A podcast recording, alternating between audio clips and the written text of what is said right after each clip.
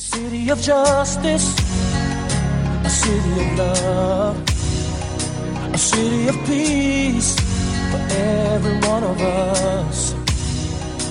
We all need it, can't live without it. A Gotham City, oh yeah. Hello, and you are listening to the Gotham Chronicle podcast powered by the BatmanUniverse.net. You can check out the BatmanUniverse.net for this and many great Batman podcasts. This is Josh, and joining me this week is. Uh, I'm back. All you pigs in human clothing. What? Oh my gosh, no one's gonna get that Kill la Kill reference. Give me a break. I, I, I am, uh, I am Donovan. And uh, I am Stella, so I've I'm still here. yeah, Stella never left, unlike Don, who, like, you know, supposedly went skiing in North Carolina with Bruce in a chateau for weeks. I did. I was, I was in Carolina. Uh, I, I was, I was at this wedding and I saw Stella there randomly. I don't know why she was there. And, um, I, I, I later found a lady friend and we got into some fun business, but then I was beset by, Gosh. uh, Sean Pertwee and David Mazouz, and I saw them at Soul Club. And here I am now to talk about the episode that I was actually in, although you don't see me. Yeah, it's your fault that all the bad stuff happened while you were gone. While you were gone, Liza died and Nurse Dorothy died. Th their blood is on your hands because you weren't here to stop it. You make it sound like Nurse Dorothy was a um, main character. She was for like one episode. Just like the warden uh, of Arkham. We, we didn't even have any emotional connection to her. Or Liza. Liza, the bad actress that was Liza. How long have you known Fish Mooney? Uh, I, I, Harry and I, I haven't. Uh, I, I would just like to say because we're, we're not going to take too much time on this, but I have, the, despite my absence in the last two episodes, or last two recording podcast episodes, I have keeping up with Gotham, and um, it, it'll- I'm looking forward to talking this this episode because I actually thought the last episodes were pretty bad. So uh, it'll, I think this episode brings up good, some good discussion. So I made sure that I was able to uh, record with you guys tonight.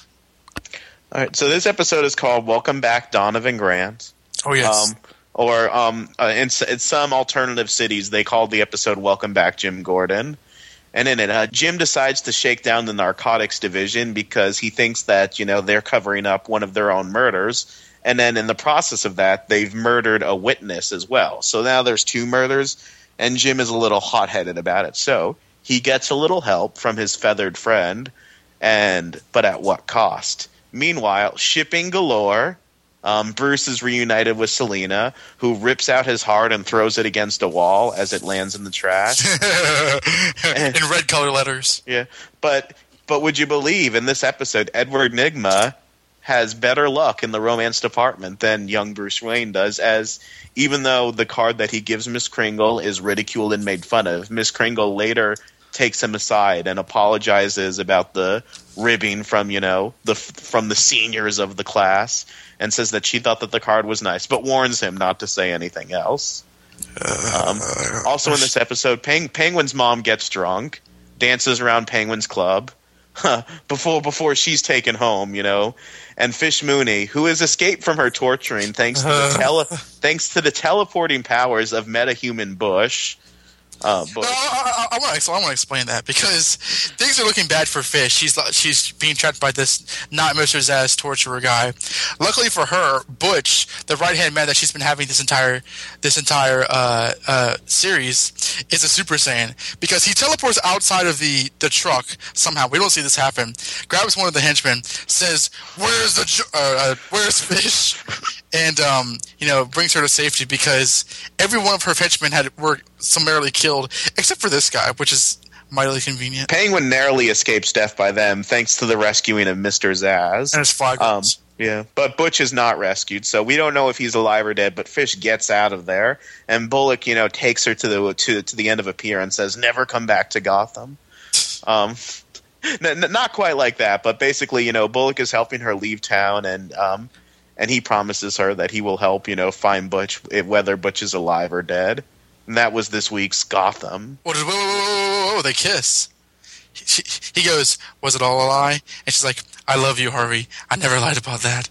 And then she flies away, and as a tear falls down his face, he's like, "I love you too." And we never see Fish again. What is that? Is that one of your animes with Stella? That's Justice League season two finale. Okay, I was about to say. Star crossed. Because that's Like, I didn't know- Jada, Pinkett Smith has wings on her back. That explains so much.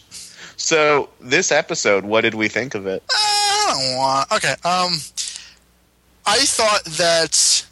Okay. Um, it was referenced in the last episode. I really, I have real problems with uh, the fact that we see Fish uh, still alive at the beginning of this episode because Falcone made it clear last episode that you know I can forgive betrayal. I don't know why, but I do. But you insulted my sainted mother, and he kills Liza on the spot, and he's killed all of her henchmen. I don't understand why we're, she's given this like Batman sixty six death trap to her so she can escape from. And granted, she would she would not have escaped on her own esteem, but the fact that she did it all, it, I I thought it was just really really frustratingly lazy storytelling. And I think that like the episode as a whole was interesting to watch, but the developments weren't where I wanted them to be. That being said, I thought a lot of the acting really made this uh, watchable for me, especially Ben McKenzie.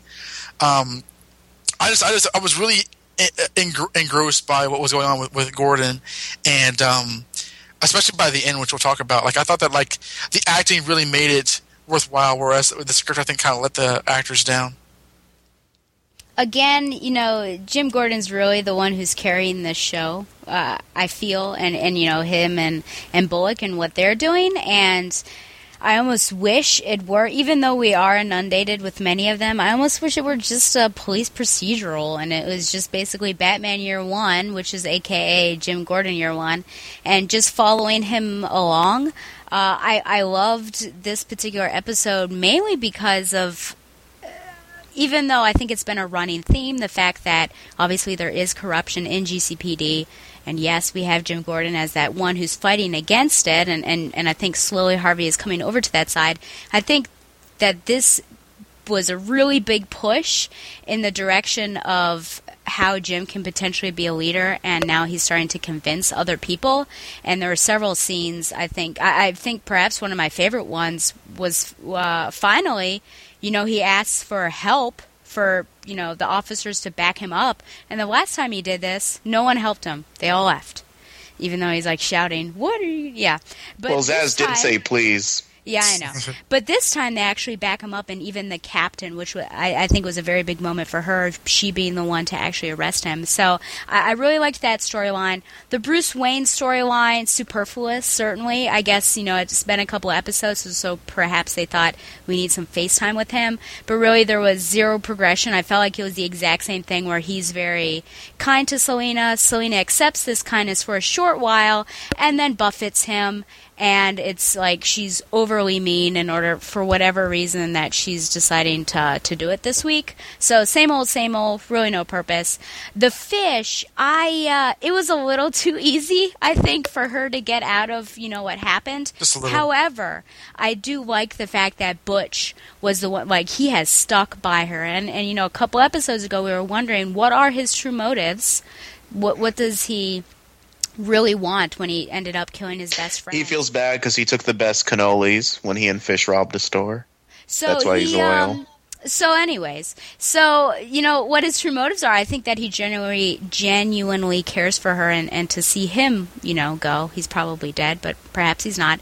Uh, that was sad. So I think those were the strongest moments. But now, you know, we've got Penguin beat up. I, I I was sad about that. I'm sure we'll talk about that. But just him groveling, which I guess you know he plays how he needs to play. He he certainly adapts to the situation. But to see him going from hard, fast, and and almost being a conqueror, and I almost want him to call it the Iceberg Lounge. To uh, oh my god, he was so close. was to, yeah. Fish had to wait like and- two seconds. yeah, to to groveling and kissing her feet, I thought, oh man, is this? You know, we're back to square one. So, Did not like that either. But overall, I mean, I, I like I uh, yeah, I think the Jim Gordon stuff was was the best. I think there is room to improve with the fish, though there were some po- positive moments. Um, I saw this one at the gym for those keeping up. You know, not not at a rest stop or I'm sure anything they're like that. taking uh, notes in their journal. I think I should do like a, at the end of the season, do like a graph of like all all the different like ways I've watched the show. Uh, so last week Will We had a pie f- graph. a pie graph, um, full of calories. Last week we had a few cliffhangers. One was Falcone saying like you've reawakened me, like now I'm back and badder than ever. So that's going on. You also have you know Lee, you know, um, acco- sexually accosting Gordon in uh, the locker room.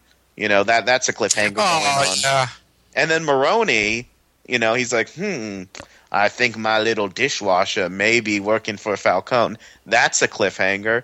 And then Barbara Kean, you know, having a weekend at her wacky parents' house. So of those four cliffhangers, none of them were followed up on. I could care less about the Barbara Kean one. But um it's it's kind of surprised. Like you don't even see, you know, Lee. I mean, I guess Gordon like sent her home, but like you know, Bullock's like, "Hey, I heard you got caught with Doctor Thompkins in the locker room." He's like, "Oh no, that was strictly business." Like, what has anyone had strictly business go on in a locker room when they've hooked up with someone? But r- regardless, it's like, wasn't she? Isn't this taking place like mere minutes later? Um, but uh, overall, I liked the episode, despite you know some of the plot lines from the previous week being dropped. Like Stella, I thought that, and Don really, I thought that Fish should have been tortured longer, especially after like they built it up in the promo. Seven minutes. Or, or just her, just her, like you know, in a bag, like it's like number eleven, saying, "Is that all you got?" And then like she's gone. Yeah, I, and I said last week I wanted there to be consequences for what happened to her, and uh, it's she just got away, you know, too easily. Uh, but the the best thing about the episode for me is this was a good Jim Gordon episode, and my favorite scenes of the episode were all Jim Gordon stuff, including like that final scene and the look on his face when he realizes that even though he won, it was at a great cost. So th- mm-hmm. that's a you know that saved the episode for me for being a letdown. So then go, going from there to just you know our thoughts on various parts of the episode. My question for both of you: How the heck did Butch get out of that truck? Uh, convenient for the plot. Because they show him tied, like like like handcuffed to the top, where his hands are at the top of the truck, top, top of the truck ceiling inside. Then they turn around, and he's gone. What the hell? I I I. Okay, first of all, why isn't he killed? Uh, uh, where where all the other henchmen are? Why why do they you know take special care for him? Because of the plot. besides the, I mean, but like if if we're going to ask this question, we should probably examine, you know, how it fails to address the plot's requirements. Secondly, you know, he's he's you know he's a big guy. He's fairly portly. You know, I would imagine he would make. He's a Butch guy. Ah, well, he's a, he's a man, so he's, he's a big, burly, brusque, masculine creature. Um, you know, he just like, like, where is Fish Mooney? As though he's intimidating. And I, I okay, I, I, I would much rather have seen Fish escape on her own steam, rather than like you know having her henchman implausibly escape his own death trap. Because I don't know, I, I have so many problems with that.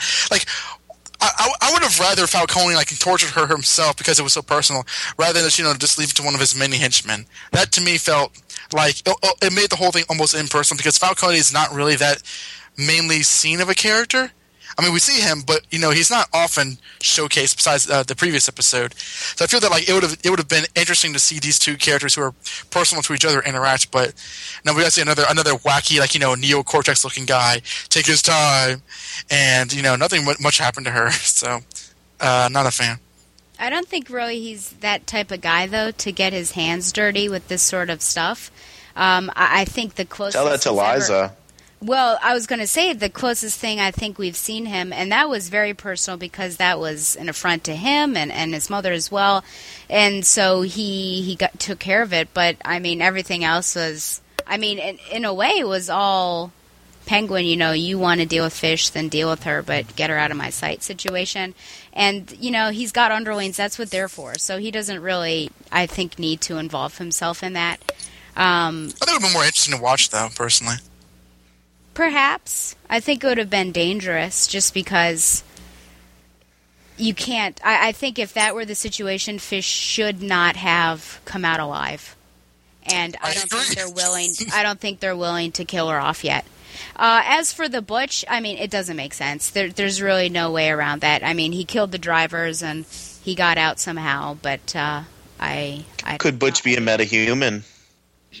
I don't think that's it, but I, I do think that perhaps he is underestimated as just being this this flunky of fish, and so let down their guard. I kind of want to, you know, uh, make it clear for people who care to know my clarity of opinion, but like I. I don't. I I actually kind of like Butch as a character, and when it comes to Fish, I've said this before. Like you know, I really like Jada Pinkett Smith's uh, acting of her. I think she's a very entertaining actress. I think she's the hammiest of all the, of all the actors. Maybe maybe not Penguin, but uh, like she's entertaining to watch.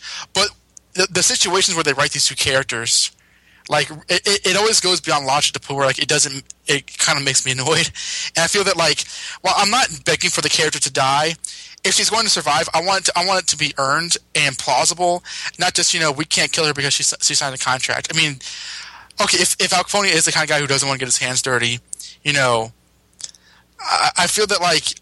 I, I just, I just knew that like the moment we saw Butch, you know, he was going to get out of that, and just, just by the way they shot it, and I, I just, I feel that like there's so little justification for these characters s- still breathing by the end of this episode that it really kind of like paints a black spot over all their scenes every time you see them. What do you think, Josh? Um, I'm, I'm just swallowing what you said, and I'm thinking about something that Stella said earlier too. When Stella was talking about her thoughts about the overall episode, you know, she said, um, "I'm saying she as if like she's not like right next to me right now, uh, looking at me like with her arms crossed." Uh, that the Bruce storyline had like no progression. You don't think that um, Selina like saying I didn't see you know the face of your parents killer. You, you didn't think that that was progression, and Bruce getting his heart broken and being more determined than ever.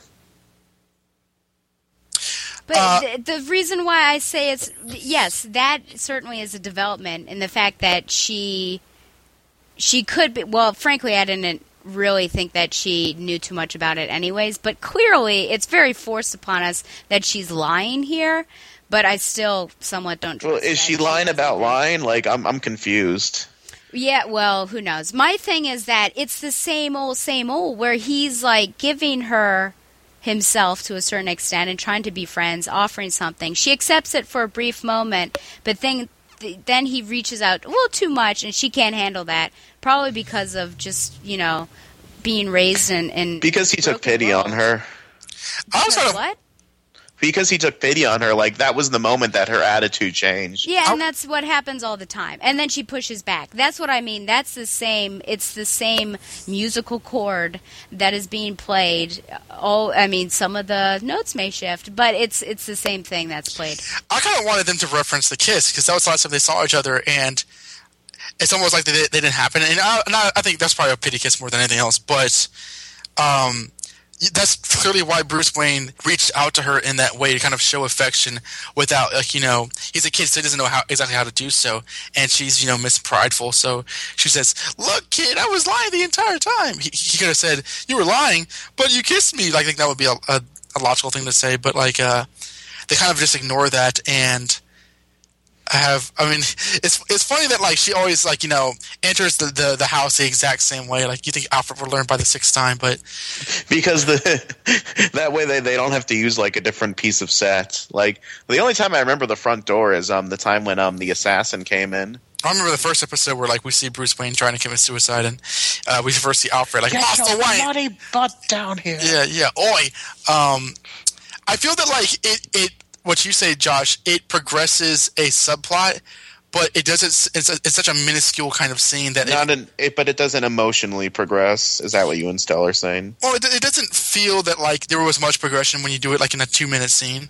It, it almost feels like you know they're doing they're knocking it off a checklist. And I mean, I, I always like Bruce Wayne scenes, uh, but like this one, this one didn't have it didn't have enough weight to feel like you that you actually saw progression. It was almost like you know blink and miss it. If you, if you know what I mean, if you know what I'm trying to how I'm trying to uh, express that. Um, Yeah, I mean, I I thought that it had a lot of weight because of like you know just the last time you have seen him this emotionally devastated was you know when his parents died. I mean, he, he was more devastated then, obviously, but like this is the lowest that we've seen him since then because he had this glimmer of hope, you know, that like okay, my pet, you know, we can catch the killer, we have this lead. and he just basically found out that they like in addition to this girl being mean to him, like that's partially what's gotten him sad, but also like the loss of hope of finding his parents' killer. Like that's what like you know completely devastates him to the point where like you know he's sitting there crying and alfred's like oh look at the little baby you want me to get a broom for you master bruce yes, Alfred.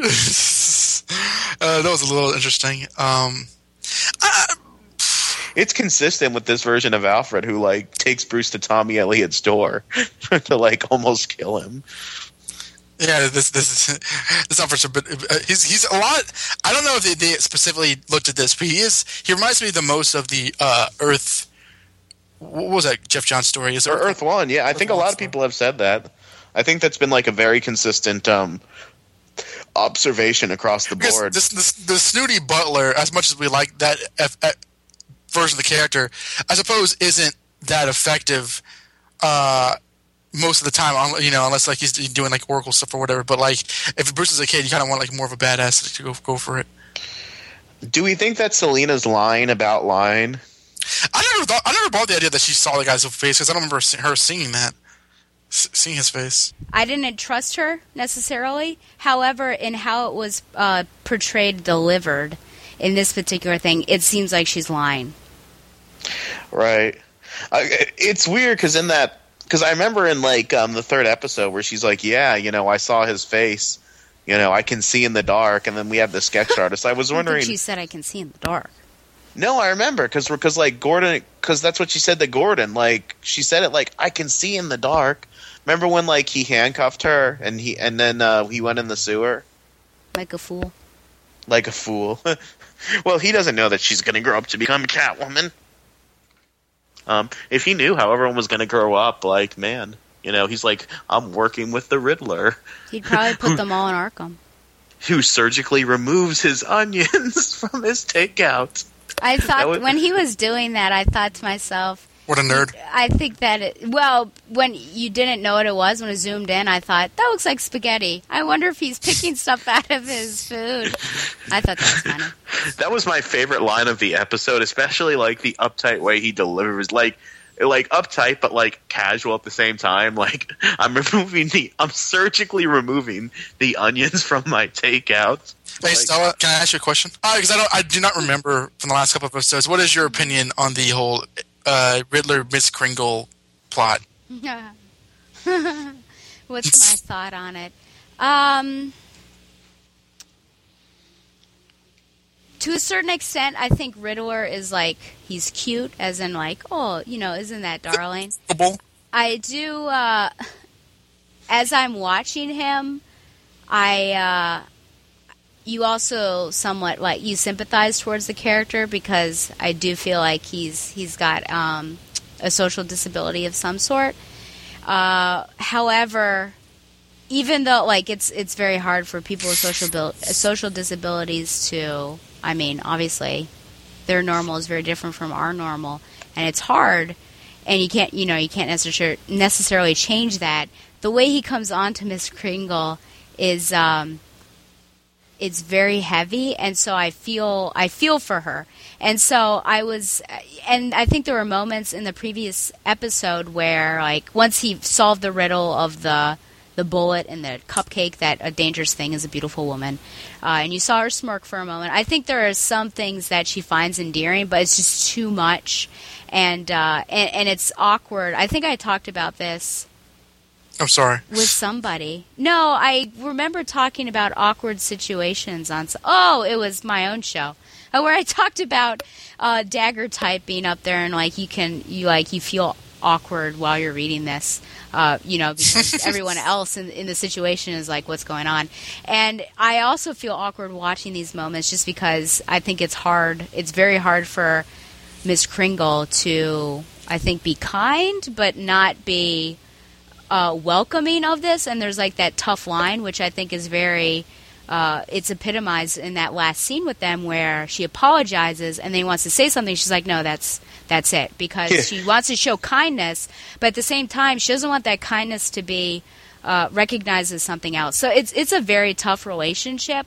I think it's very interesting, and I also think that in a certain way without them naming anything that they could potentially show a piece of uh, of the world like of the population that people don't normally see? I mean this could be me reading into it but there's a character on uh, an fx tv series called the bridge and she clearly has Asperger's. She and and I feel like that's I think that's awesome because that's something you know we've brought in the the gay population and of course you know there are more there's just diversity everywhere and I think this is something we've not seen before so I, I very much welcome it. However, it's still very uncomfortable to watch and and I don't ship them at all and I think it's just going to be increasingly hard um, as the season progresses for her to be kind but you know say, hey, I reject your feelings, and for him to not be hurt. I feel like there's going to be a snapping point at some point, but I don't know who is going to snap.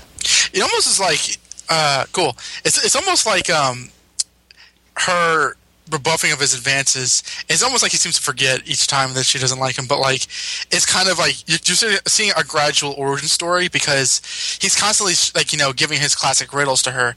She doesn't care, and I know.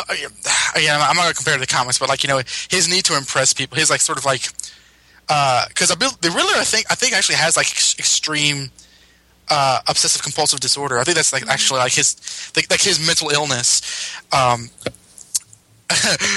before we get to the characters with mental illnesses, but I think that like that's a thing with with him that they're playing up, and it can lead it, it can expand from this one woman to like you know all of Gotham or whatever. And so, because at first I thought like, well, this is a this is a pointless storyline. I don't know why they keep on doing this, but if you're going to have Riddler in there and not have people make fun of the fact that you just want to have Riddler in there for no reason, build him up. I think that this this is actually like a, a fairly gradual, almost a subtle way of building him up without you know giving him the mask and green jacket. So I was just I was just curious. Uh, what about you, Josh? What do you what do you think? Well, we have to remember too with her that like in the first episode that we saw her in, he he did like go through her personal like office area and rearrange her whole filing system. Like, and it's not like he has to use her filing system. Wait, I, I never once like you know or meant to imply that like uh, he is completely sympathetic because oh no no no. I'm not saying that you guys are saying that but just like where she's coming from right. like and, and, why she's a little resistant towards him is like we do have to remember that like this is a guy that even though like he doesn't have to use her filing system because she works in records and he doesn't he will like go into her space and rearrange her stuff. And i remember in that episode he kind like she kind of implied that he does this thing often so that kind of explains her attitude towards him. Like, you know, that plays into it a lot, you know, more so than like leaving bullets with, you know, cupcakes with bullets in them. What if she finds out that like Edward Nygma is, isn't even his real name? like, Bruto. I found, I found, um, I said last week that I enjoy the Miss Kringle moments, but I feel like they can only do them in these episodes a few more times without progressing it because it's the same story beat each time. And this was just like last week. Include like with um, you know, he's kind to her, she's a little flattered. Then like you know, the the the football team and the seniors are all Flass. like laughing. We're not, it's just Flass. Yeah, Flass Thompson, you know, like well played. yeah, you know, Flass Thompson's like, haha, Roger Dodger, what a dweeb. Like that happened like this week and last week. So last week? Mm-hmm. Yeah, he he was the cop that um uh where, really? where, where, where she said yeah. Well, wasn't he the cop that said like thank you? He's so weird, and he was in yeah. the cast list for last week. So, Oops. but I mean, it's luckily we had that ending where like you know we do get that little moment between them. So I feel like this wasn't a complete copy of last week, and it's also saved because there was that line about surgically removing onions uh, that that made the episode for me as well as the Jim Gordon. He was trying to get rid of the cold shoulder shoulder too, which was which was cute. Yeah, and honestly, um, we need more original characters in this show because as much as I love seeing these mythology characters, like I was thinking about the other day, like we know what's going to happen to Maroni and like Two Face's origin. So Maroni, you know, he might go somewhere, but he's always going to end up right back where he was you know, nothing can really happen to Falcone. Nothing can really happen to like a lot of these characters. So yeah, the more and more original characters they introduce, the more it'll like help build the suspense for the show. You know, we need for every you know uh, you know John and Mary Grayson, who I guess are coming the, to the show. to John's chagrin, like you know, we need the our Lizas and our um and our Butches and our Miss Kringles. So that was okay with me. But uh, we we mentioned Flass. Well, we got we got our year one character Flass fully clothed this time. What do we think of? And he doesn't look like um, what's his name from Batman '89? Uh, Eckhardt. Because in Batman, in Batman Begins, he looks exactly like Eckhardt. In the comics, he looks like uh, your tip, your basic crew cut thug. I completely forgot that he was in Batman Begins. oh yeah, oh yeah, that's why I liked it so much. Uh, only because of him. Um, still trying to figure out his haircut. Seems like it's kind of a mullet, but you never know. It's kind of longer in the back there. Um, what do I think about him? Well, he's Flass basically he's basically a jerk, and I mean that's the role he plays. He's a dirty cop. He plays it well. I, I, I think the big thing is uh, building up and, and just giving an origin to the animosity between Jim and Flass. However, I think now we really are reaching a point where we need to separate this show from um, actual Batman continuity because I think that if you think about this being their like first interaction, then how in the world are they even in the place they're in in Batman Year One? Uh, because I feel like it would be going from this progression. It they yeah th- there wouldn't even be they would not be able to stand in the same room. But of course, he gets beat up, so I guess that works. Well, and how would he still be a cop? yeah. So uh, Because Gordon no, says like th- th- this is at least twenty years or something when he when he puts the ice pick. Oh yeah, something like that. I'm sure he'll get out somehow. But yeah, I uh, you know I'm glad. I I think in a in a way we needed this to serve as a catalyst to start really uh, cleaning up GCPD and getting people on Gordon's side. And I, I think uh, so. You know he was the fall guy for that because finally people understood that this is a bad thing when an innocent man who trusted the badge gets killed, uh, you know, people finally realized that this was too far. So it was necessary, certainly, and, and he played his character well, that he was a jerk, and, and I didn't like him, so now he's away, but I'm sure we'll see him again. I like how he kept saying, I've got connections, you can't do this to me. And then So, Essen finally um, says, "Shut up." Yeah, I'm looking forward to see what his connections are, if they'll pop up. Um, Stella, um, at the very end when Flass gets arrested, who had Gordon's back? Um, the, uh, the Essen Lee Thompson character, Young. To say what? Sarah Essen. Sarah Essen. Where where was Lee during that scene? Why would she even be in that scene? She was waiting for Jim. Oh, you're right. Yeah. Well, why would she have Gordon's back? That's true. Okay. And where was Barbara during that scene? You're making some sort of fallacy. This is. I- like I'm making. a, some, I'm, this I'm is just a trying to fallacy. point out Your that when your your that when Gordon needed backup. Gordon We needed can't do backup. this. No, no, no. I No, don't know what and type of fallacy Essen it is. was there. Give me a no break. Lee, No. no Kean, just Essen. Because Only one who wouldn't had. make his- sense for the other two to be in there. Your What argument Barb? is The- off the- point. Lee Your was showing no. up like you are not. L- nope. This is not She's a still in that locker argument. room waiting for Gordon to come back. Give me break. okay, uh. whatever. Your shipper is still wrong, and your argument. My shipper is still wrong. You know, let, let me show you a little comic called Batman Year One. Hey, let me tell you a little something about continuity not being the same. Okay, Oh, fair. these be fighting words. Golden Bones. that. Donovan mm. comes on, I leave. Silently through the back door. I actually didn't have much to say about Flass because the, he, it was almost like a basic name just because we've had like jerky policemen before, and they weren't named after anybody. We have Flass here, and he's immediately arrested. I agree with Stella because it's like you know, okay, Flass. Flass is an interesting character. He's actually a very gold mine. He's a great character to mine for this type of show, and it could be a nice foil for Bullock and Gordon. And they arrest him. That's kind of a waste. It's like in the Flash, where like you know they've they've kept some some villains, but other villains like uh, Plastique or whatever, they just kill off after the first appearance for no real reason. And it's like you know, uh, I understand that they're not doing a straight up adaptation of Batman Year One because hey, Bullock is here, but um, I feel that like having a having a, a character who was pretty important in, in Batman Year One, and it was if it wasn't for Batman Year One, Gotham would would not exist. This show, in terms of like how it's being presented, and for that kind of character to be introduced here almost as a throwaway was kind of a misstep. I I liked the cops rallying towards him because I was actually I, I was honestly like thinking to myself, if these cops don't rally under Gordon this time, I will be two through. I, I will be fit to be because because I I didn't buy it the last time because it was so cartoonish. But like um, I did like that moment. But I feel that like like I wish it were somebody else but Flass because I feel that there was he had a lot more mileage and they kind of wasted him in that one in that instance. the, with the cops rallying towards him, like we've been warned that there's consequences, and um, Essen even says to him, like, you know, we've tried before and we had to learn the hard way, and now because Essen was the one that put the handcuffs on him, as opposed to Gordon, I'm wondering now if in the next few episodes, like, Essen is going to get consequences for this, like. I don't think they'll kill her off because we haven't gotten up to no man's land yet, you know. But as Stella said, continuity. What's that? Um, No, she's shipping Leslie Thompkins and Jim Gordon. There is no continuity. There's only fan fiction. Don't call it fan. She's gonna kill you now. She she can't hear me. It's gonna be the two of you next week. You guys gotta like you you can't hate each other, you know, until On the, after next, that week's over. on the next recording of Gotham Chronicle, can Don and Stella put aside their differences and, and record an episode without driving each other insane? The answer is no.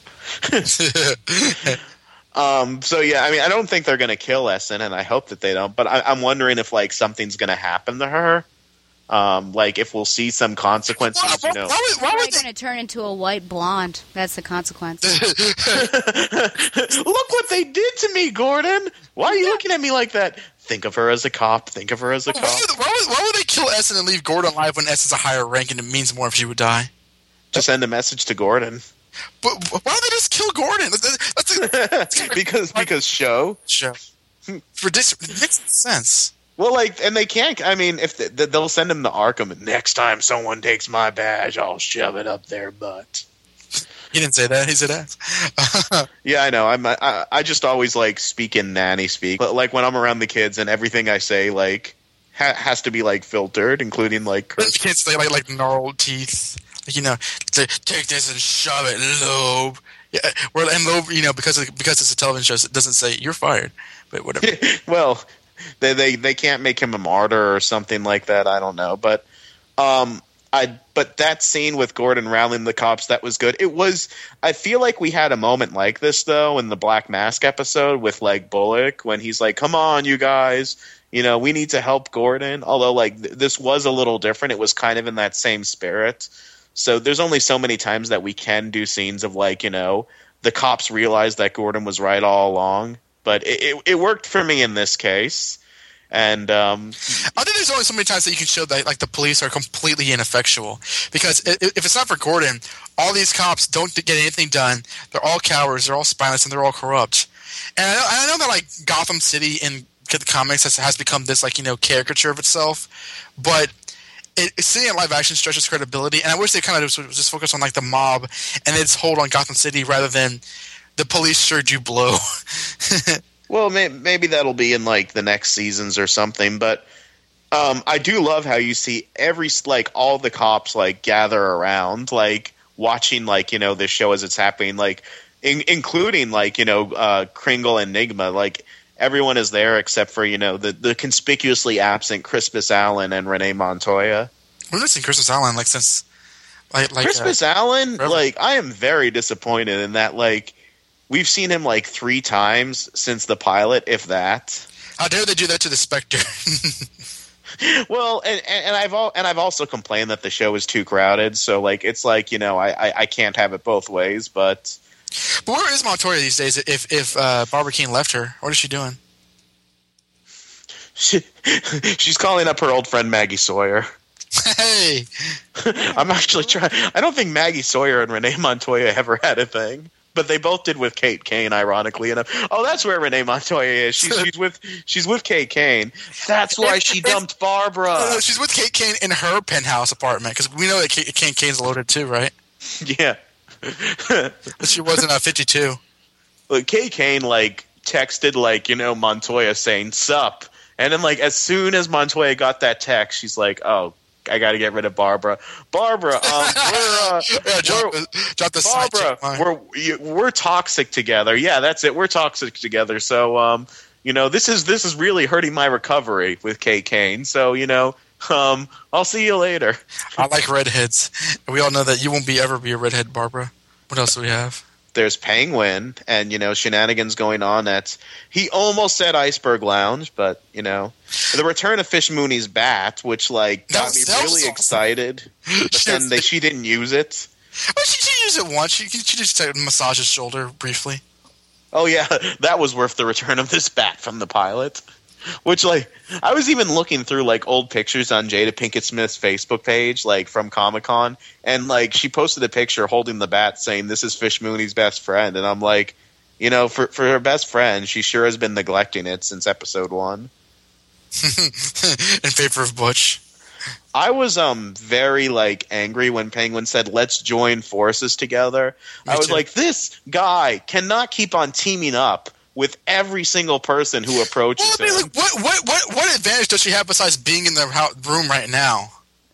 Right. Well, and and that's why I'm glad she said no. Like it was in character for him to offer it because like whenever he's faced with death, he he always begs and like, you know, squawks like a chicken. That's what he did to Gordon like when Gordon was walking him off the pier like, "I'll be your slave. You'll need me. There's a war coming." Oh, I mean, it's basically like I said at the beginning. It's him adapting to any situation that he needs to, and I think he's able to do that. However, I, I do think it's a weakness of his character, just because I, I wish he would hold to his guns, but he just uh, he's more of a groveling sort than than one that stands up for himself. But I'm sure even if he would have worked with Fish, that he would have found some way to to betray her yet again. But that would have been Yeah. foolish of her to to accept it, certainly. And and I'm glad that she said it with such um, oh, vigor. I guess that's that's not necessarily the the word that I'm looking for, but just you know, why in the world would I work with you? I did like their conversation and how like, you know, she's like, "You're just an umbrella boy." And he's like, "You know what? I outfoxed you at every turn. I was working for Falcone the whole time and you didn't realize it." well, I like the, I, I like when she again going back to the acting, where she's like, you know, you little uh, umbrella boy, I made you. And she like does a little like like uh like like like the finger wave. I thought it was like really nice like physical acting, but um. Well, yeah. Well, I like the fact that Penguin like like he turns on her and says, you know, I was working for Falcone because, again, I, his whole like you know kissing her feet. Oh, we can team up. Thing. It's, it's like, dude, you're you've not lost anything. All, all you've lost is like you know your luster when she's here. She's not gonna like. Okay, maybe she might kill you, but like you know, you Yeah, he. I mean, you know, he's lucky. He, you know, that Zsasz showed up. You can always just run. I, I don't, I Well, yeah, but, but, but she, she didn't have a Gatling gun or anything. he he was drunk. He was. You know what?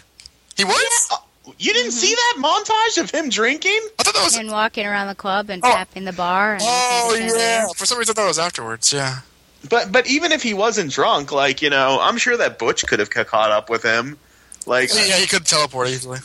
the magical Butch. Uh, well, maybe, maybe he had Zsasz and his fly girls on speed dial, which is how they got there so fast. Uh, it, it's so weird now that like every time Zsasz shows up, he has like you know these putty patrollers with him now. God. Uh, well, they, like, like they look like Lady Gaga's like little monster backup dancers because they're always in like these like fashionista jackets and haircuts. Like, like, like why? Why? Why? I, seemed, I was a little astounded that he seemed genu- genuinely concerned that that one got it. Yeah, that was really out of character. Oh, wow, okay. why did he kill himself and just like carve his, his hand just to just to keep score? But whatever. Yes, I, I, I- I was waiting for him to do that. Like you know, especially after um he killed uh, Bob. You know the the torturer. please. Yeah. Um. So, do we think that Butch is alive, or do we think that the writers have even decided if Butch is alive or not? Like, are they just That's that's probably, that's probably the case. They're like, you know, well, let's see where this goes because you know Butch has has miles and miles as a character. He likes cannolis. Well, it's we were joking because um, the kid who I drive home from school and stuff, like we were discussing like the possibilities of Butch's fate, and we like made Empire Strikes Back jokes. We're like, that's how they're gonna lure Fish back to Gotham. Like she's gonna be meditating on Dagobah and like be like, Butch, he's in pain. I must go save him. And then Yoda's gonna be like, No, Fish Mooney, it's a trap. what about like, like him taking her to like an apartment and like you know doting over her like a loving friend or or crush or um I don't think he has romantic designs on her. I don't think so either. I think I I think there's there's a great respect and admiration for her, and it was kind of sweet seeing that because I think Fish Mooney has legitimately been like shown to be pretty much cold hearted towards everybody. So we, I, am glad that like the, the scenes of him with her had earned the scene at the end where she was like saying, "If Butch is alive, take care of him." That's how she talks. Not not not like uh, that robot that you do all the time. Not like Uma Thurman from Batman and Robin. Yeah, exactly. Like, Bane, darling, if Butch is alive, make sure you find him, as I told Lady Freeze when I pulled her. Yeah, no, she's, she's like you know, like, like, like I'll come back and I'm gonna kill that penguin. But if Butch is Oh, yeah. alive, I think I, I disagree with you about the romantic feelings. I think that while he probably does respect her, I I think that he does actually have romantic feelings for her. Uh, probably started somewhere in the past, but even with his interaction with um, with Jim when they were at the crime scene, Jim had said, "You know, are you okay about Fish? I know that she's special for you." well, I don't And he uh, Butch, that. not Bullock. I was, Oh, Yeah, I was referring to Butch. okay. I, I, I, when you were saying that, I was I was trying to think of like when Butch and like Gordon have like shared any dialogue. I, I think that like yeah, Bullock and Fish. Mo- I, I think that's perfectly possible, which is all right. But You know that that kiss that that Bullock and Fish shared though, it was like it. It was tender enough that it could have been a romantic kiss, but it was like it's certainly not outside the realm of possibility. it, it, it could have almost been a grandma kiss. Granted, like I will never kiss Huh? my grandma that way, but Let's let- let's let's leave that there to hang. well, no, I, I would never kiss my grandma that way. But it, it it could be argued that that wasn't a romantic kiss. Well, it, it wasn't like this big open mouth, like you know, sensual kiss, but it was a kiss of like, I sure am going to miss you, and I hope you're keeping yourself safe on the lips. Yeah, Right, for for, yeah. for for a few seconds. For anyone Well- who watches Sons of Anarchy, it was very much a Gemma, Gemma kiss because she enjoys kissing people on the mouth, whether they are male or female, and you Oh, kind totally. of wonder what is in that kiss that she she does. If what purpose it is. Well, I think there's a purpose. There's there's a reason behind it when when uh, when that happens. I, I think there's a very particular reason. So uh, I wouldn't, you know, I, I think there is something there. I think that like like like a Bullock's one of the few people that well, get granted she tried to kill him, but like. that son of a disrespected me. Hang him upside down and show him his ball. that, that, that was a great moment, but um, And then, like in the second episode, she's like, "I regretted ordering your murder seconds after I did it. Of course, I forgive you, darling." And then, like you know, uh, in Penguin, is it Penguin's Umbrella where he's she's like, "It's alive." Her dulcet tones. A- um there and there's an episode of Friends which is now on Netflix. Um, coincidentally enough, I can't wait. Where um, um Chandler and Monica they've like started seeing each other romantically, and like they're keeping it a secret from everyone else. And there's a scene where the group of them's together, and Chandler's leaving, and he says goodbye to Monica, and he kisses her on the lips. And he realizes, oh gosh, everyone just saw that. So, Yeah, like, to has to cover it up, through. He kisses everyone else, like, on the lips too, to like, what, what is he French? well, they had just visited London, and that's the excuse he makes that, like, you know, being in Europe, like, you know, brought this new habit out of him. And then they all have an intervention to him at the end. I, I don't think that that has anything to do with well, bullying. like it, it's like like it kind of plays into the whole mafia old timey respect thing, where like because I've never kissed anybody on the lips in a way that wasn't romantic, or if I What about your parents when you were little? uh, no. Okay. Uh, it's never really forcefully, but like I mean, it's it's interesting because like like they're on opposite sides of the law. Um, she kind of reneged any respect he should have for her early on, early in the series, but they're still keeping loyal to this relationship that we didn't see before the series started. So it's it's it's it's very odd, actually. I think he has some reverence for her because, like, he's always spoken of her in very like respectful terms. Even like when she's like tried to kill him, like he, you know, he he respects her place like in the underworld and the hierarchy. I also thought it was an interesting parallel, as I joked about in like the fake little recap I did. How like in the first episode, Gordon like is at the pier with Penguin and helps Penguin disappear without anyone knowing, and now Bullock is helping Fish disappear without like anyone else knowing. And do you think Bullock's going to tell Gordon about this that he's like seen Fish and helped her leave, or is this going to be Bullock's secret? Um. Well, is Fish because they were investigating her disappearance? Is Fish has Fish committed a crime that they're trying to arrest? She has, but like, um, like if he tells her, would that be like compromising anything? Besides, you know, but because like, Gordon can, would, wouldn't want to see her dead or anything. I think he'd be afraid to tell Gordon because every time he tells Gordon something now, Gordon kind of like gets mad and tries to like do something about it. Like as we even see in this episode, he's like, "Hey, hey, I tell you things as like as as as they come up, man." When they're in the diner that we haven't seen in the first since the first episode. I can see um, Bullock using Jim to find Butch, though. And in that case, if he does use him, then uh, I think he does need to tell him uh, about Fish. I also think, uh, I bet, you know, there is a big history behind Fish and, and Bullock, and, and I believe that probably Bullock knows the history of the wig and why uh, Fish wears Oh my, you and this wig! Are you even being serious now? I bet he knows. I was actually once she was at the end of the dock and she's you know like pl- plotting her new life, laying low. I wanted her to take off her wig because I thought to myself, people are going to know that you're a fish, so you need to remove that wig and then let whatever falls falls down from from the wig. So I'm ready to. What hear if she hides see out in, in a cabin with one with one neighbor named Amy Dunne? Oh heavens! What if she's bald and it gets her wigs from Lex Luthor? but like, um, the, but the thing was is that, is that Jada Pinkett Smith actually has like pretty long hair, so I'm wondering how she actually hides that spaghetti hair in that uh, in that like you know helmet hair wig. It's called a, a wig cap. Oh, okay, I've not made a habit of them. Yeah, you kind of shove it all in there, and then they put on a little silicone cap, and then they place the wig on. Do, do you think perhaps we should talk about the fact that Jim Gordon um, enlists the help of Penguin? Yeah, let's do that. And he wanted Penguin's help to find what was it again? He wanted um, Jim Gordon went to Penguin to ask him um, to help like find some dirt on the nar- the narcotics uh, division because the Yep. narcotics division was up to no good, and um, Essen was telling him like everything that they would find like would not work. So he went to Penguin to try and find something concrete through Maroni's drug connections because Maroney does the drug trade. Oh yeah, now I remember. it took me a second. Yeah. So yeah, so but it, uh, Gordon does, you know, go to Penguin for help, and I guess he was. I don't think he would have done that if he hadn't been as frustrated as he was, Mhm. like you know, hitting all these brick walls.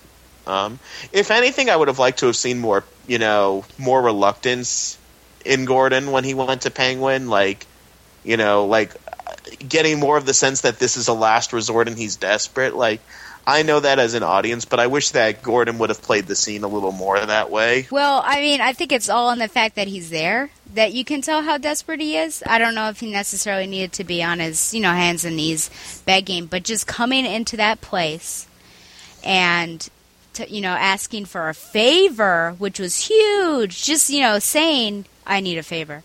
And then, you know, saying what what are you going to ask in return? All of that was really big, and I think you could tell how much he was sacrificing and how desperate he was just from those things coming in, asking the favor, asking what he had to do in advance. Um, I, I like this weird relationship that we have between Penguin and Gordon. I think it's just so it's so strange, uh, just with how it developed and something you would never see happening, like Alfred and Bane working together, which happened, and. Um, uh, but yeah, I, I very much I liked it, um, but I think it was the wrong play. Even though he was so desperate, I, I felt like this disaster is surely going to ensue, and especially when it took him a little while. He was very delayed in saying, "But no one can get hurt." And I just thought, oh no, something's going to happen because Penguin's going to help you out. But Penguin has his own means of getting that, and so do his flunkies. And there's no way that no one's going to to get hurt. Um, so yeah, so I, I think we'll talk about that other part, but uh, later. But I, I do like that he comes in here, and I think you can see the desperation uh, between the lines. he was really creepy in that scene too. Like the the way he's delivering those lines, like, "Oh, friends do favors for each other because they're friends." Wanna- Like, Can he say that a little less creepily? Who was creepier in this episode, him or his mom? Oh, his That that that got that that, that made my skin crawl. Oh, especially that like weird What's- like background music that's playing whenever she's around. my son owns a club. He owns a mansion, a palace. No, that's way too fast. She's, she's like, he's like, oh, such an important man. And it's like, oh. that was actually very, very, very good acting, but like it, it did the job in creeping me out. After Stella's theory last week um, about like the untimely death of Mrs. Cobblepot, like I was waiting for her to die like this episode, hmm and I, like well, yeah, I wondered, hey, if Fish pops in, is she gonna be the one to get rid of? I thought you were going to reference her crazy theories about like the parentage of Barbara Gordon because you guys went on on for rocker in those episodes saying that like I think it makes sense. Leslie Thompkins, Leslie Thompkins impregnates Jim Gordon and he gives birth to, and you think that like uh, Lee Thompson Young is going to be uh, Barbara's real mother. Why do you keep Lee Thompson Young is dead? May his soul rest in peace. was also a shorthand for Leslie Thompkins, who, who decides to go by the name Lee because Oh, Leslie Thompkins in this show is, is a is a hot Brazilian woman and not an, an elderly woman, an elderly social worker, which I have major problems with, but I'm not going to go into it. So Gertrude Cobblepot in the scene where Jim Gordon go, in the scene where Jim Gordon goes to Penguin to ask for a favor. Don, what do you think? Um, I didn't have a problem with Gordon going to, to, to Penguin, and I thought you know Penguin was like, oh, yeah. I like the fact that Penguin is still uh, you know feeling that he can help Gordon. He has a positive image of Gordon, but I like because Penguin has you know kind of risen in the ranks. That has negative con- negative repercussions. So I, I, I did like that. And then you know that being followed up with the scene at the end where Gordon realizes that um, a man's family was tortured. That was Um, great. That was that was that yeah. was really good. That, that, that was like you know a consequence that you might not expect, but makes total sense, and it was nuanced. I just love like how the other guy was completely broken down and like desperate in his begging, um, like and just like it- the way that it just escalated and escalated. And Gordon, like the horrified look on his face, coming you know just minutes after the victory that he had. Uh, that was one of my favorite moments actually of the season so far. Truth be told. Yeah, I think that like um, Gordon has been so righteous, and ev- everything he's done has ultimately been like the, the right thing to do. So this scene, it's like maybe this wasn't the right thing to do. Maybe going about this was the wrong way, and maybe this whole you know fighting crime in Gotham is more complicated than he's giving the city credit for. So it was it was nice, kind of like you know have him um, kind of like not not exactly hoisted by his own petard, but you know kind of like uh his his whole moral code thrown in his face and say, well, you know, look what that got you. Well, it reminds me of what I thought was originally going on with Jason Bard in Batman Eternal before they revealed that Jason Bard was evil all along. Where like um Jason. Bard was trying to clean up Gotham, but like in the process of cleaning up Gotham, he wound up like dipping into the dark side himself when he had like Penguin kill a bunch of Falcone's men. What I'm just realizing like the parallels like in Batman Eternal there legitimately was like a Penguin versus like, you know, Falcone like thing going on for a little while. But because like, you know, Penguin didn't look like Robin Lord Taylor, it wasn't until saying it out loud that I realized just some of those similarities. Oh, I'm sure that was a, that was a complete coincidence. Well, it, it was it was before Gotham premiered that I think that that part happened. Man, I well, first of all, let me just say I, I mentioned uh, Gemma in um, Sons of Anarchy, and I just wanted to say that uh, fans of Sons of Anarchy will also uh, recognize Rat was the uh, the the the guy there that, that, that police officer. I I couldn't tell. He looked so shaggy when I when which is how he looked in Sons of Anarchy, anyways. That I thought, hey, that looks like Rat, and I couldn't tell when he was slammed up against the car or anything, but it was. So there you go. So another connection to Sons of Anarchy. Um, let's see here. Let me think about this. I part of me thinks it was a little too much the way that he was begging. Um, I understand like what he went through and everything, But uh, I don't know. It just seemed like actually genuflecting um, seemed like well, th- this seems a little overplayed. I mean, just telling him to stop or whatever. You know, I did what you wanted is uh, one thing, but but I think there's like a difference between concern and and uh, and, and groveling. Uh, so I did have a, a, bit of a problem with that. Jim not knowing what's going on, and then the, the slow realization turning into subtle horror. I think this is also it's a big turning point for him and it almost it does remind one of Eternal just because are you willing to get the job done for the greater good but sacrifice some of your mores and, and your your ethical beliefs by doing it in a bit of a sketchy way. And while he not necessarily was 100% to blame, the fact that he did ask Penguin to do this, and, and I think in the back of his mind he knew that something could happen. He, you know, he, he still is, yeah. And uh, so this is a big, and, and I'm wondering how I feel like this is there's going to be some consequences for this, not necessarily with Rat, but uh, you know, involving that. But I just feel like have we crossed this bridge that we're not going to cross back? And is is this a big point where uh, Jim is going to play slightly dirty in order to have overall good results? Uh, I feel like this is a big turning point in some way, and I'm hoping that it's addressed somehow. I think it would be a shame to not explore that. Before we wrap up, what do we think about the unaddressed cliffhangers from last week? Um, like not seeing, you know, Lee Thompkins or Falcone Maroni, and to a lesser extent, you know, Mister and Mrs. Kean. Um, I don't, I don't care about not seeing Maroni. I don't, I'm not. The, I don't. I don't love his scenes each time he shows up. Uh, same. If uh, I was disappointed that like if they're not to have Falcone, you know, at all trying to kill Fish, then I guess you know might as well not show him at all. Um, I I guess they could have done more with uh, Leslie Thompkins, but because you you mentioned that this is, this does take place immediately after that last scene. So I guess not immediately. Like, were, were they, were I, feel, I feel like it was. Were they calling him away for this case or not? I, I, they called him that there's a shootout at Fish Mooney's, but like the case he was covering was the narcotics murders. Mm-hmm. Hmm. I mean, it's the same day, perhaps the same hour, but it doesn't transition. So I mean, I don't think you can argue. If you had seen him walk out of the locker room and there's no interaction, I think you could complain.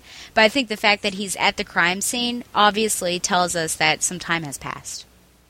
Oh, I complain. I was kind of confused because I was just trying to remember how how that ended. But uh, I, I mean, there were like like I wasn't I wasn't begging for anything. Uh, I've, I've mentioned everything important. I wasn't begging for any uh, resolution to those those characters as how the story presented was uh, carried along here. So I was fine. Did was it Backroll the Oracle?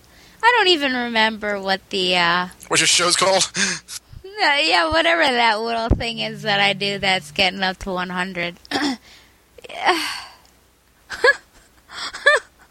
just feel like I've turned into this terrible shade of myself that I complain about I'm just I don't know. So I spit venom on uh, this particular character, but my gosh, Barbara Kean, just she's a dead end character. Why do I Whoa. care what she's doing at her parents' house? She's probably lapping it up in the seat of luxury, swimming, drinking some mai tais, you know, all those sorts of things. If there's one thing that like people want to see more of, it's rich people enjoying being rich. Yeah, you bet we're going to get back to it at some point. We didn't need the tertiary uh, storyline of her downward spiral. Um, as for Falcone Maroni, yeah, I, I, I, mean it's a it's a necessary storyline, but I think that it's fine that it's sacrificed for this stuff. Uh, it looks like Maroni is going to be spotlit, spotlighted in the next episode. And I think Carmine, like I said, I think besides Liza, he's not going to get his hands dirty with this sort of stuff. So we're going to see his minions more than that. So I think it's really good decisions. And like I said about the timeline skip with uh, with Leslie, um, I'm I'm fine with all of that. I think don't you? I, I understand where you're coming from. Like, hey, we had these big things, or like minory big things, but don't you think it would have been overcrowded had all of that stuff been in here? Well, and then what what I would have done is like maybe the Flass storyline would be the next episode, and you know, and then you move Scarecrow down, and because I think you could have done a whole episode just like playing, you know, like playing off of what happened last week with you know Fish getting tortured and escaping and dealing with Penguin. So that's Uh, the main action. Beg your pardon? That's the main action. That would be the ma- that would be the main action, you know, all of the Flass and like narcotic scenes. Because I think Falcone like could have also dealt with the lieutenants that were on Fish's side because he said like you know they're all against me, and he he promised that he was like back badder than ever. We could have had Maroni like I don't know like dealing with penguins. It looks like they're gonna go like camping next episode or something. Like the way that that scene is like it looks like they're in a cabin, like you know, like We're they went fishing for the weekend roulette. But yeah, I mean, I liked the Flass storyline, and in fact, I liked how like it was less of a villain of the week type thing, and more of like you know corruption within the police force. Um, so I like that the show is getting you know more into that. But yeah, we could have done you know the and, and even like Jim and Leslie dealing with their relationship because you know love or hate Barbara, Jim is coming off of an engagement and an engagement that ended without any closure. So And how long has he known Leslie really? Because there was that one episode, a week. and then the, and then the next episode is like you know, well, I sure was here, and I helped on that last case, and he rushes up and ca- okay, I'm I'm not denying that there's an attraction, but it feels really. I mean, even if there's attraction, it feels incredibly sudden for the circumstances that he's going through. Stella, what if they play that song from the end of Smallville season two when Clark and Lana were kissing and Chloe catches them? They're like, "You can't run." Yes, Like- Chantal yeah. So so yeah. Jim and Leslie kiss, and then Barbara sees it. We would all And- laugh at Barbara because no one on the face of the universe likes Barbara Kean. Tonight on a fresh episode of Gotham. Mm. You were kissing her, Jim. Yeah, I was. What are you going to do about it? I guess You, we were on a break. we didn't talk about Ivy. Pepper. I, I- I thought about that like ten minutes ago, mm-hmm. thinking like, man, we haven't really mentioned Ivy, but is there anything to mention with Ivy? Like, she showed up. she's probably like, like, like the least impactful character of all because, like, yeah, I know, she, yeah, she's there, but she's she, she she's probably one of those characters. Like, you know, this sure is Poison Ivy. You guys, she doesn't really do anything. Careful, Bruce. She has the. She looks like she has the mange. that was a good line. Yeah, her acting was a little better this episode than like because I thought that like her acting was le- le- this. Oh no, I'm just cold is all. And um, oh, I forget the name of the episode. I think it was um, whatever the name of that episode was. The one, the the, the first one. ba- Oh, Rogues Gallery. Rogues Gallery. Wh- Why was that even episode called Rogues Gallery? I don't know. It sounds like a Flash episode. I know. It's like I'm realizing that like the episode was kind of nonsensical. Like, and even though this episode was called "Welcome Back, Jim Gordon," I thought that that would have been a better name for the last episode. But oh well. That was "Welcome Back, Jim Gordon," and next week's episode is called "The Fearsome Doctor Crane." Is that it? what? No. No, it's called the Scarecrow. No, I think the Scarecrow's the week after next week. I don't know. Don, Oh. you have Don, you have next week's episode on um this on the list. After Jonathan Crane and John Grayson, you know, both quit the series. Uh, I thought you were serious for a second. I was like, what? God knows I might be. Uh, okay, the next episode is the fearsome. Uh, this titled episode fourteen, the fearsome Doctor Crane. Fish Mooney takes back her power on an all-new Gotham Monday, February second on Fox. Fish Mooney reveals the secret of Oswald Cobblepot's, prompting Maroni to take him on a trip to test his loyalty. Meanwhile, Gordon and Bullock hunt down a killer who targets his victims with severe phobias, and Bruce Wayne confronts Gordon for failing to make progress on his parents' murder case. In the all-new The Fearsome Dr. Crane episode of Gotham, airing Monday, February 2nd, 8, 9 p.m. Eastern Pacific on Gotham. On Gotham? Oh, on Fox. it's its own network now. You're watching Fox.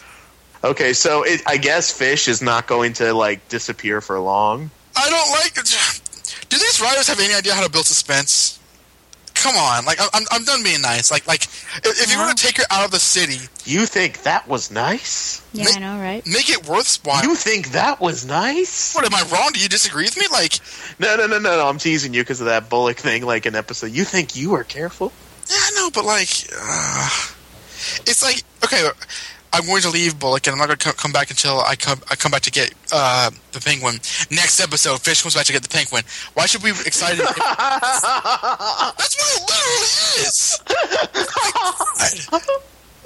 Like, th- th- I'm sorry, this this is just inept. It's like there's no sense of tension. There's no sense of building suspense. There's no sense of like you know making these characters worthwhile. They have to appear in every episode and pretend they're going to do something. That, that, I, I find that annoying. I wouldn't mind Fish like not showing up for a while, but maybe she doesn't actually go to Gotham. Maybe she contacts Maroni via like you know telephone or something. From her uh, penthouse suite apartment. she's gonna she's gonna move in with Barb with um with Poison Ivy and Selina Kyle in Barbara Kean's apartment. Like by by the end of this of the series, like everyone is going to live in that apartment. Whatever. I don't care anymore. I, I'm guessing that Fish is going to tell Maroni. Um, I, at first, I thought, oh, he's going to tell Maroni about the mother, but it's like, no, Maroni already knows Penguin has a mother, so I guess it's going to be about the Falcone thing. Seems a little dangerous to be um, putting all the cards out on the table. I think he's shown his hand a little too soon. And what do we think of that little 30 second preview for next week? Uh, if that guy that they showed there is Jonathan Crane, he's significantly older than most of the cast. He's so it's um, probably the father yeah, I don't know if you know this or the not, son. but like the Scarecrow is going to be like Scarecrow's dad. Oh, they did do something kind of like that in The Dark Knight in New 52. hmm So that's Remember, he was tragic. Tra- all villains have tragic uh, pasts with their parents. It's very sad. yeah, they do. I don't know it's sad, but it's a thing. um, that's, that's that's interesting though. All right, so that was um, Gotham Chronicle for this week. Join us next week where um, I will be in North Carolina hiding, you know, in the ski Alps. So it's just going to be Don and Stella. Join Don and Stella next week for the fearsome Dr. Crane. Until then, this is Josh, This is Donovan. And this is Stella.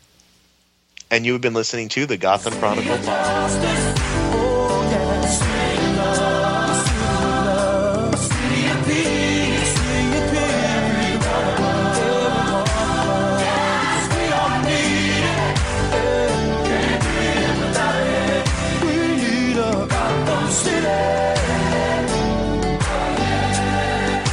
Steve, hello.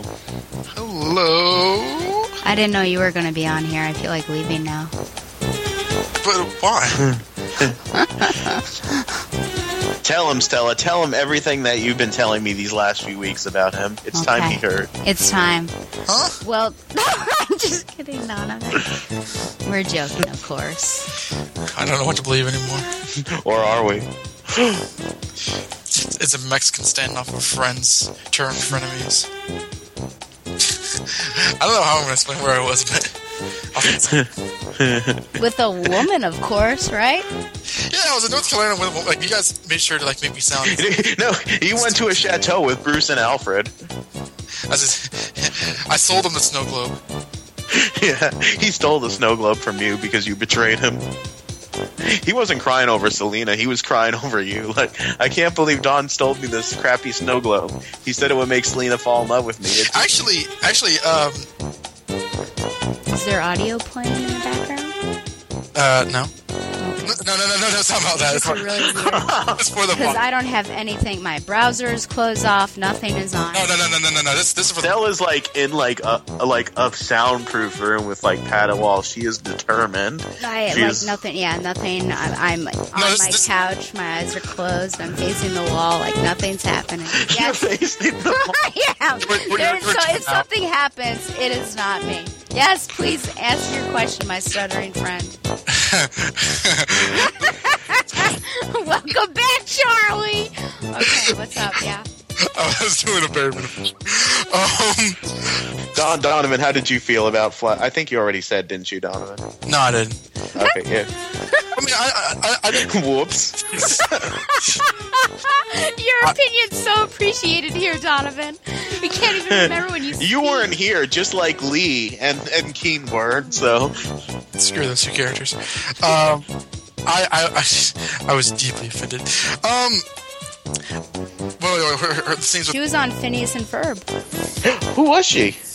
Uh, it says Nana Shapiro Oh, and okay. additional voices. Um, that's um. So she must be the grandmother of Isabella, which is Isabella is uh, Phineas's love interest. Isabella's Shapiro, like I don't know, but like basically, um, like there's a character on Phineas and Ferb who's like Mexican and Jewish, and then there's an episode where like she goes to the Mexican Jewish cultural festival. Where like there's a bunch of Mexican Jews, it was They, hilarious. they, they get into like uh, like race in that cartoon. Of course, I, I don't watch. Seriously, I don't watch. yes, the Mexican Jewish cultural. It, it was all like played for satire. Like there's like people in like sombreros playing with dreidels. oh god! Oh man, I, I don't know how to respond to that. I, I think Oh, my light went off. Into subtle horror is uh, it was it was good acting. Sorry, I like you know. Can you see? play. Can I see? Yeah. Oh well, No. no. I mean it, the the room is illuminated. she can see in the dark. Yeah, exactly. I can see the man who killed that those people that apparently are important for some reason. What people? Um, did you drop? Are we all here? where where is he? Hello? Bertoni? Can you hear me? Hey, hey, my, my brother just my brother just tried to call him. When it does that, it puts Skype on hold. Uh, the good brother, not the one that used to live here. So Here. I'll have to call. Now you're referring to one good and one is no epithet whatsoever. Well, I, I have four brothers. Um, Two. But only one of them's good. um, two of them are good. Almost three, you know, because one of them Two is of them. kind Two of them are actually related to you. only one of them is blood related to me, though. Oh, I thought you had two. You, you have just just Sarah and, and the firefighter. Sarah and the firefighter. Well, JT's the, well, they're both kind of firefighters. Um, I have a stepbrother. Okay, anyway, Let's talk the, about Berto- his family the. Bertoni family time. tree. Like, Yeah. okay, hold on. I'm trying to remember what were we on. We were talking about. Oh yeah, uh, The main scenes. action was. So this Why is aren't Josh. you going to be here? I'm on my cruise next week. Oh, We talked about this, right? Uh, I totally spoke to both of you about this. well, I, I, remember, I remember, but I'm, I'm just I'm just nervous and uh, talking to Stella when, I, when I don't I don't ever do that. Gosh. care to do that? Um, we need a we need a um, what are those called? A chaperone. We can't. This is like improper. What? I'll get the Dowager Countess. but we're both gr- grown grown adults. Speak for yourself. Okay, continue with your exit. Yeah, so uh, so join uh, Don and Stella next week when they discuss the fierce. The, Maybe. okay, join. We're almost done. There's something gonna come We ju- out next I, week. I, I, I think we're all just tired tonight. Like, I am tired. Why is something happening that I'm not aware of?